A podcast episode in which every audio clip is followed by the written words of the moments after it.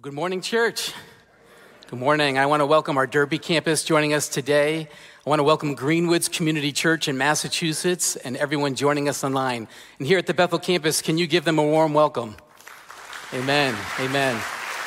Amen. You know, uh, if you're new or visiting, my name is Adam DePasquale. I serve as one of the lead pastors here at the church. And I just want to say, on behalf of Craig and I, we're so thrilled that you're here today worshiping with us. And, church, I have to tell you, you know, it's a wonderful thing to gather and worship and lift up the name of Jesus, isn't it? Because he is the light of the world. You know, uh, as a reminder, this year's annual theme, Arise and Shine, comes from Isaiah 60. Let me read it to you. Arise, shine, for your light has come, and the glory of the Lord rises upon you. See, darkness covers the earth, and thick darkness is over the peoples. But the Lord rises upon you, and his glory appears over you. Nations will come to your light, and kings to the brightness of your dawn. You know, this was such hope filled news for the Israelites. But wow, we have the blessing of seeing this prophetic word played out in our, before our very eyes today. Isn't that amazing? It really is. You know, as we've been talking about arise and shine, we've been consistently saying that the arising is an essential part of the shining. You know, as we learn to embrace and step into this abundant life that Jesus offers us, we arise and the Lord shines through us. As we learn to receive God's love and rest in his presence, we arise and the Lord shines through us. As we commit to gather in the name of Jesus and learn how to do life together in relationship, we arise and the Lord shines through us. As we learn to stay intimately connected with the Lord in prayer, like we talked about last week, right? We arise and the Lord shines through us. And today, we want to talk about another essential aspect of arising and shining. We're going to talk about a largely forgotten practice, a practice that has been abandoned by far too many churches, a practice that many of us, if we're honest, we feel uncomfortable with Perhaps we have had awkward experiences or bad experiences. Maybe we even feel embarrassed or insecure if we're honest. Maybe we've never seen it modeled. Maybe we've never been taught about it. You see, today we're talking about the power of corporate prayer. What happens when Christ followers gather in the name of Jesus and actually communicate with the creator of the universe? Yeah, I want to take you back to the year 2006 our former senior pastor, Clive Calver, had only been serving at the church for about one year, but a lot of wonderful things were already happening. You know, for those of you who were here at the time, you probably remember Clive's booming voice and his passion for Jesus. You might also remember his deep passion for prayer. You know, at that time, by God's grace and the clear leading of the Holy Spirit, we had begun to pray 24 hours a day, seven days a week. That's 168 consecutive hours of prayer every week. People would sign up for a weekly prayer hour and then they'd come to our prayer room at the Bethel campus and we'd pray. And there were weeks where nearly every hour of prayer in the week was being covered. It was extraordinary, right? You know, as I look out in the congregation today, I see so many of you who helped make that season possible. And as I served as the pastor of prayer at that time, I just want to say how grateful I am for you because it was a tremendous undertaking. But wow, it was one of the most exciting times in ministry, right? You know, I'll never forget when Clive first shared the vision for 24 7 prayer one Sunday morning, and about 150 people heard the prompting of the Spirit and came forward and signed up for weekly prayer hours. It was so special. That season lasted about three to four years, and I estimate probably around 30,000 hours of prayer were spent. Isn't that incredible? Hundreds and hundreds of people participated. Praise the Lord. You know, but Clive also had a vision for monthly corporate prayer gatherings. And so we began to meet on the first Monday of each month in the fellowship mall. And we would pray for our friends to meet Jesus. We would pray for our community. We would pray for our world. We would pray for the church. And on the night of one particular prayer meeting, Clive and Ruth were away in Wisconsin, and we still gathered here in prayer. And towards the end of that prayer meeting, I'll never forget, a member of the congregation came forward and said, Before we end this prayer meeting, I really feel like we need to pray for Clive and Ruth. And so we did. Well, within a short period of time, we received a call. Clive and Ruth had just finished speaking and ministering at an event. It had been powerful. God had moved, people had responded. And as they were driving home in the rain, all of a sudden their car hydroplaned and it went off the road and hundreds of feet down a steep hill. It missed trees and all kinds of other things until finally it came to stop at this large tree stump. You know, Ruth called for help. Police and emergency vehicles arrived. But amazingly, Clive and Ruth were perfectly fine. Probably even crazier was that outside of the car being filthy, they had borrowed it a, from a friend, by the way, it was completely fine. And a tow truck even managed to get it back on the road and they drove it back to their place they were staying that night. You know, an observer of the incident who saw everything take place said this to Ruth I have no idea how you are still alive. But we know how they're still alive. The church had been praying. God had intervened. You know, for those of us who were there that night and heard this news, we were overcome with a sense of awe and wonder. The creator of the universe had prompted us to pray at just the right time. Had it been an Ephesians 6 spiritual attack against church leaders who were making a world of a difference? Had their lives been spared from death? Almost definitely. You know, one day in heaven, we're going to know the full story. But praise God, there is power in prayer. There is power when we, the Lord's church, gather together and seek Him. You know, to give you a little context for today's sermon, this past week we finished Acts chapter 3 in our daily reading plan. But in Acts chapter 4, we're going to begin to see even greater resistance against the early church from Jewish religious leaders. And this is going to lead to persecution and the stoning of Stephen in Acts chapter 7. And then in Acts chapter 8, we're going to actually begin to see the church begin to run and scatter throughout Judea and Samaria. But today, to talk about the significance of corporate prayer, I want to spend time in Acts chapter 12. So if you have your Bibles or you can access it on your phone, please take out that and turn to Acts chapter 12. We're going to start in verse 1. It was about this time that King Herod arrested some who belonged to the church, intending to persecute them he had James, the brother of John, put to death with the sword. Now, just a note here if you remember, James, John, and Peter were Jesus' closest companions. Jesus would often take them on special missions, including the transfiguration. Maybe you remember that on the mountaintop where it says that Jesus' face shone like the sun and his clothes became as white as light. And so James was a highly esteemed leader and seen as very important in the early church. You can almost imagine what it must have been like as the early church to hear that James had been killed. Man, it would have taken the breath out of the community, right? You could almost hear them saying to each other, if they can get to Stephen, if they can get to James, who's next, right? Let's continue in verse 3. It says, When Herod saw that this was met with approval among the Jews, he proceeded to seize Peter also. This happened during the festival of unleavened bread. Okay, so Herod is going to go after the most influential leaders in the church, right? You see that. He's going after those who are closest to Jesus. Clearly, there's a strategy to put an end to this movement that has begun. And it's happening during the festival of unleavened bread, which is a seven day feast that overlaps with Passover. Now, if you remember, Passover is a celebration that God instated himself so that the Israelites would never forget that he delivered them out of Egypt. You know, I just want to point out how sad, right? That during this moment, when the Israelites are celebrating deliverance, they've actually missed the fact that their Messiah had come. And they're going after those who are closest to him, right? Continuing in verse 4 after arresting Peter, Herod put him in prison, handing him over to be guarded by four squads of four soldiers each. Herod intended to bring him out for a public trial after the Passover. So Herod was smart enough to know not to create a stirring during Passover, right? He was going to wait for the exact right time. But notice how many soldiers he put in place 16, right? It makes you wonder if he was a little concerned about a riot or maybe even a breakout. I almost imagine that he whispered to someone, Remember, they took Jesus' body somehow. Be on watch, right? Continuing in verse 5 So Peter was kept in prison but the church was earnestly praying to God for him. Man, I love that phrase. But the church. But the church, right? It's like part of a great movie. Think bad things are happening, and it says, but the church was earnestly praying. I want to say you might even want to underline that or highlight that. It's so significant.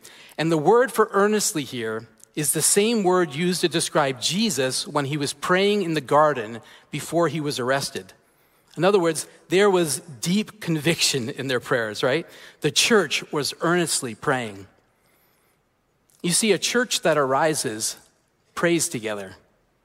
It's straight from Scripture. You can't miss it, right? And you can't ignore it. Well, I guess you could ignore it, couldn't you? But why would you want to do that? Continuing in verse 6, it says, The night before Herod was to bring him to trial, Peter was sleeping between two soldiers bound with two chains, and sentries stood guard at the entrance.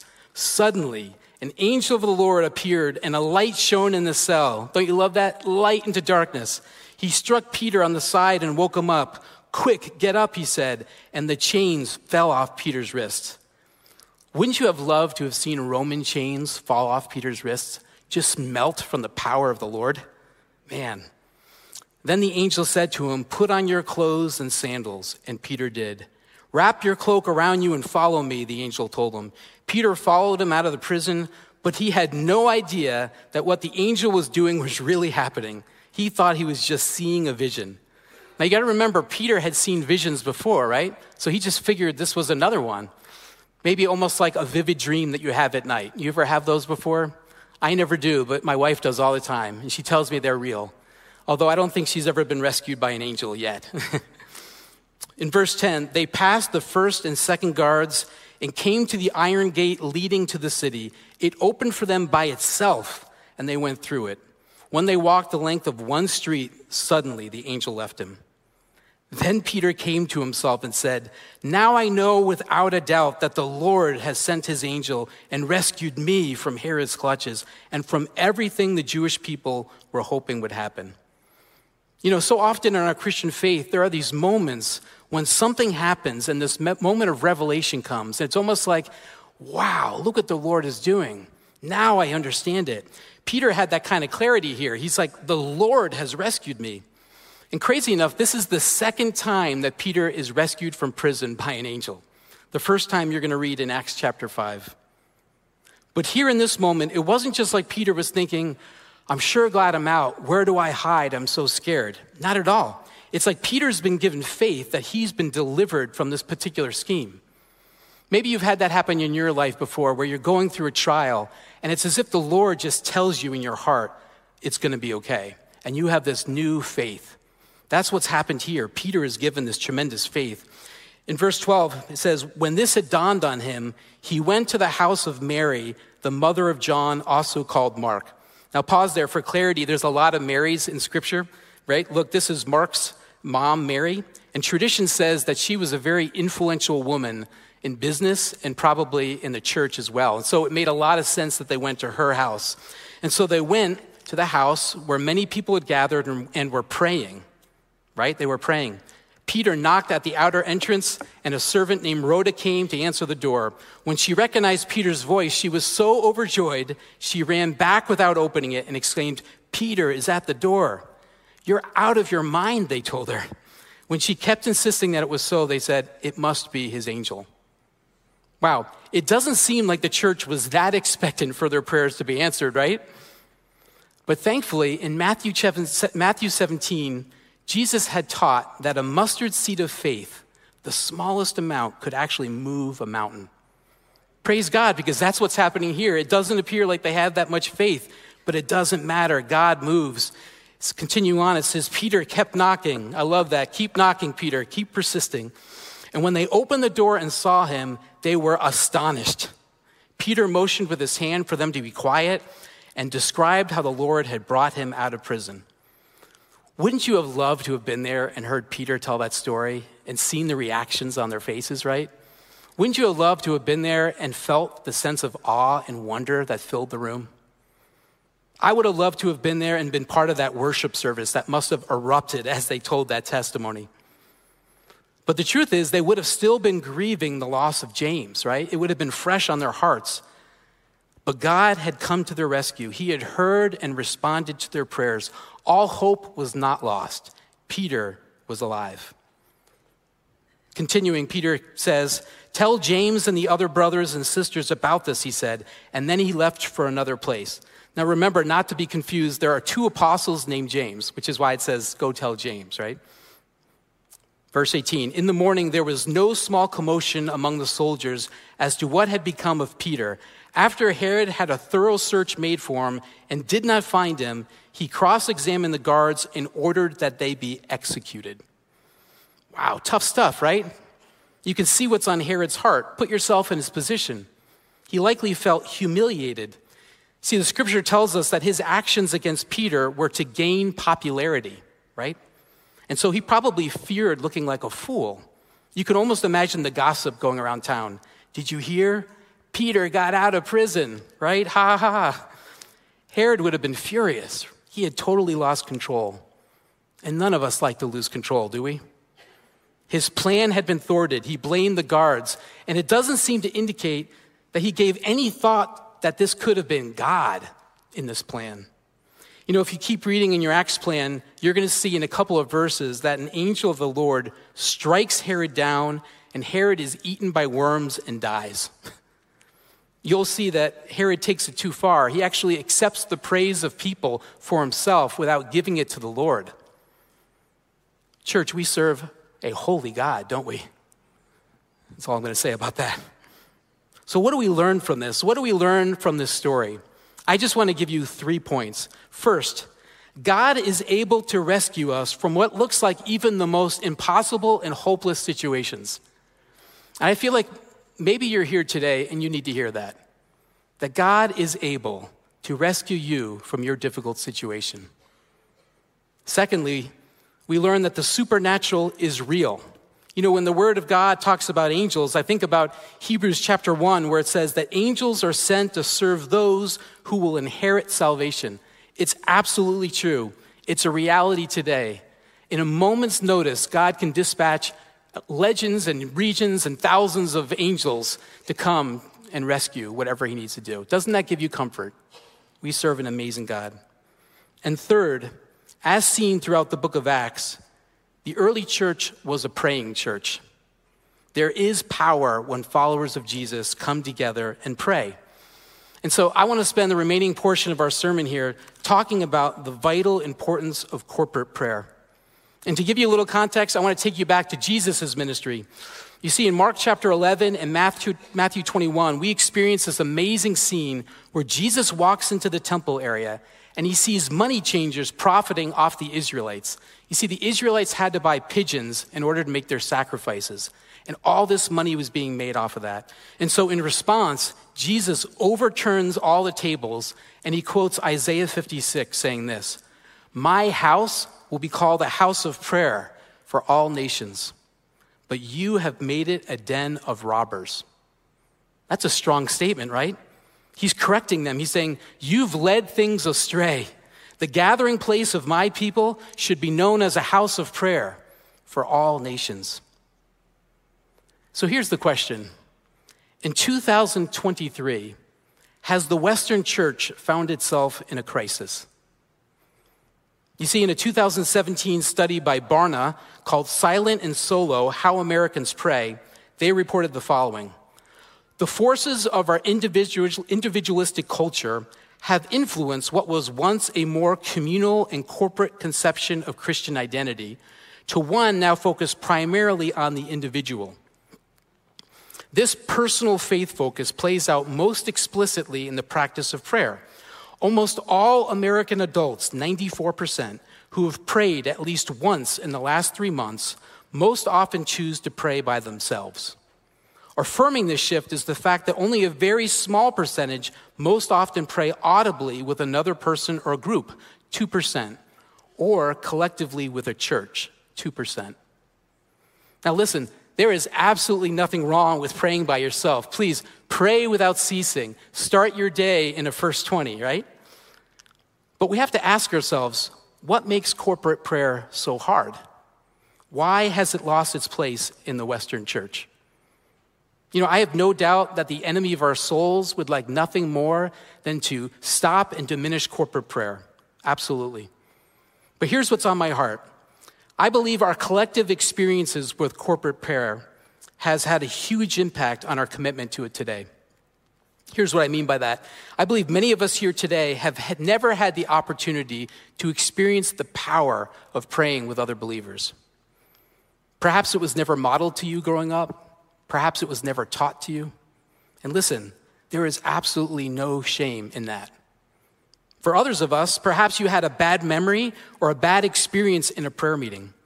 And listen, as I was preparing this weekend, I felt the Holy Spirit stop me and say that there's at least one person here today who had such a bad experience in a corporate prayer meeting that you have stopped being part of those and has really impacted your walk with the Lord.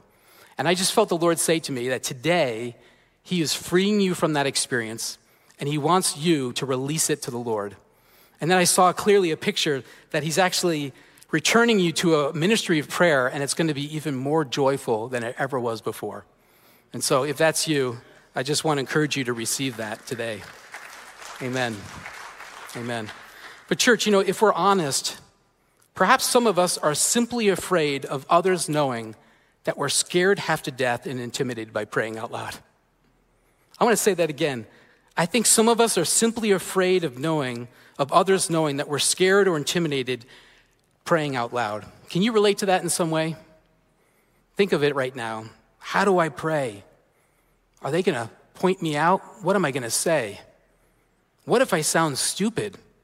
Man, I can never pray like Mary or Bob right? All these thoughts go through our minds. Listen, I completely understand that. I've had those thoughts in my mind even before getting up to preach, right? It's understandable. But listen to me carefully. In all my years of ministry, in all my study of Scripture, I want to tell you it's not the loudest prayer that is most effective. It's not. It's not the longest prayer that is most effective. It's not. It's not the most eloquent prayer that is most effective. It's not. It's the prayer that comes from a mustard seed of faith and a heart of humility. It's a prayer that's offered in sincerity as a community of believers gather in the presence of their holy God and seek to pray in alignment with His will. You know, in Matthew 18 20, Jesus said this Again, truly I tell you, if two of you on earth agree, I want to stop there. You hear that word agree? If two of you on earth agree about anything they ask for, it will be done for them by my Father in heaven. For where two or three gather in my name, there I am with them. You see, church, there's power in corporate prayer. There's power when we pray with other followers of Jesus. When we gather with, in the name of Jesus, the creator of the universe is with us in a special way. Koinonia. In Susan Rowe's book, Unlocking the Power of Corporate Prayer, she makes a couple of great observations from Scripture that I want to share with you. Number one, corporate prayer helps maintain unity and being in one accord. Simply put, as believers gather in the name of Jesus and seek his will in Scripture and listen for the Holy Spirit's leading, it strengthens our unity. It's almost like an autocorrect of all of our broken motivations and misguided um, priorities. Acts chapter 4 says the early church raised their voice to God in one accord. Isn't that beautiful? Corporate prayer helps maintain unity and being in one accord. Number two, corporate prayer commissions Christ followers to go.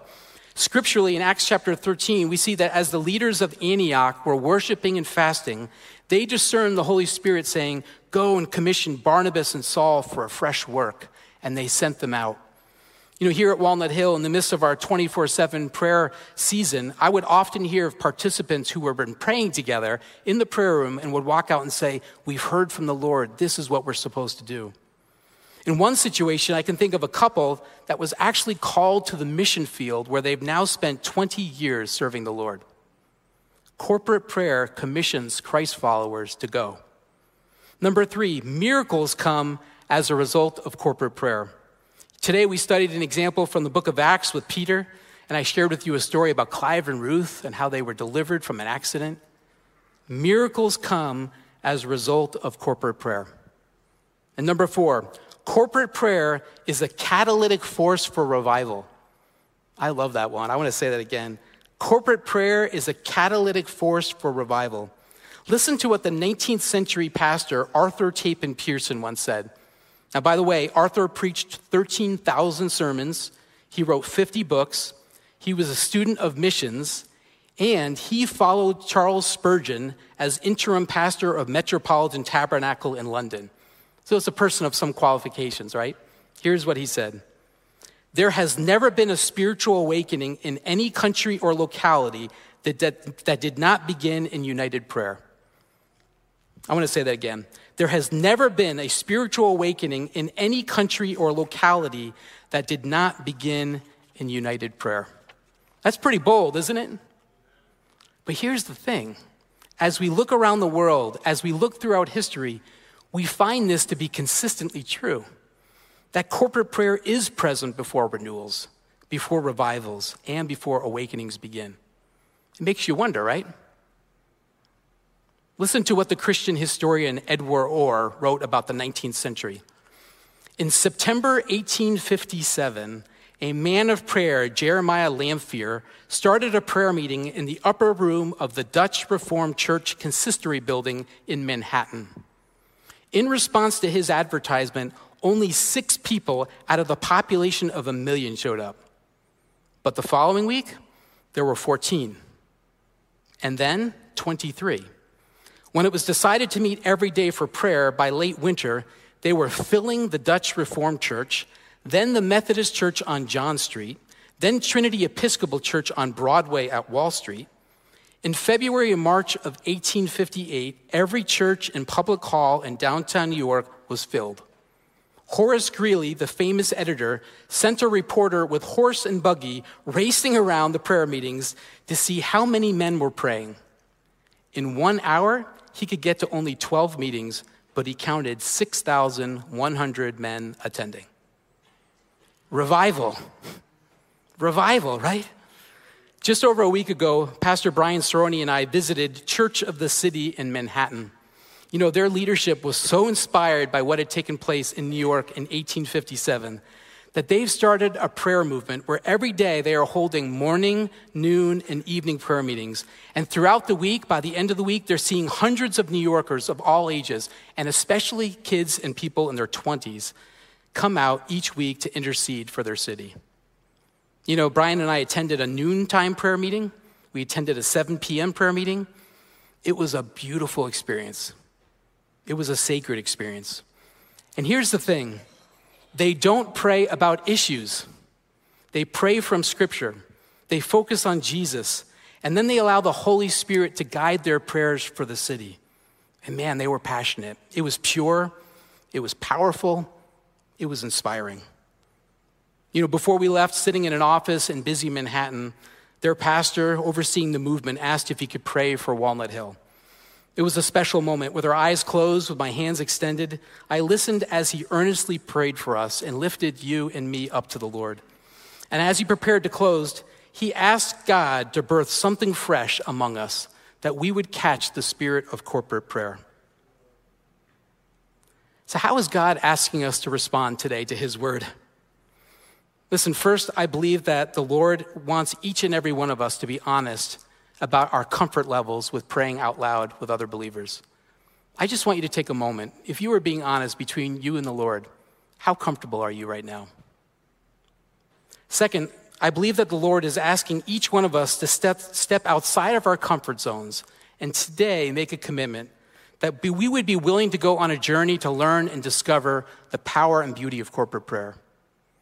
Today, would you be willing to make that commitment? That you're willing to go outside your comfort zone and go on a journey to learn and discover the beauty of corporate prayer. Just be between you and the Lord. Third thing is this within all the ministry groups that we're involved in, within all of our crews and all of our friendships and with all of our families, today, would you make a commitment to pray more together. Can you make that commitment? That, to, that together as a church we'll discover the power of corporate prayer. Listen, as you pray with others, seek the Lord's will in Scripture. Be expectant for how the Holy Spirit is going to guide your prayers. I just feel in my heart that the Lord wants to do so much more.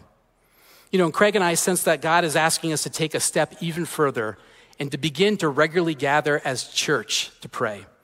And so here at the Bethel campus, we're going to start by having one large prayer meeting each, each month. It's going to happen on the third Friday. So the first one is going to be Friday, October 20th from 7 to 8:30 p.m. Would you mark your calendars for that? This is the same night as 56ers, and so we're going to have programming for kids from grades one all the way through grade six. It's going to be an awesome time together. Please mark your calendars. Our Waterbury and New Milford campuses are going to have their prayer meetings on the third Sunday of each month from 5 to 7 p.m., and you are welcome to join them anytime. Our Derby campus already meets twice a week. They meet on Thursday and Saturday mornings. I just want to say, bless you guys. You guys are forerunners. Greenwoods Community Church already meets for prayer Wednesday nights and often around a fire pit. I want to say how proud we are of you guys. Keep going, we're praying with you. And this month online, you can join our church and action partners from around the world on Zoom and pray together with other believers for them. And you can find out more by scanning the QR code that's going to come on the screens or stopping by our Arise and Shine table and picking up a card is a really powerful time. I want to say this all of these prayer meetings are going to be safe places. In other words, no one is going to force you to pray publicly, no one's going to put you on the spot. For some of us, it might just simply mean learning to agree with prayers in our heart. That's a fantastic and a great way to start. In closing, I just want to say this to you a church that arises prays together, and a church that prays together becomes united is sent into the world, begins to see miracles take place, and becomes a catalytic force for revival. God knows we need that, don't we? So, where is this going? What is God going to do? We have no idea. But here's the thing we sense that this movement of prayer is going to grow into something that we can't even imagine. Might it turn into morning, noon, and prayer, evening prayer sessions? Who knows? Certainly, that seed has been planted in our hearts. Listen, I pray that this message has encouraged you. I pray that it's challenged you and perhaps made you a little uncomfortable.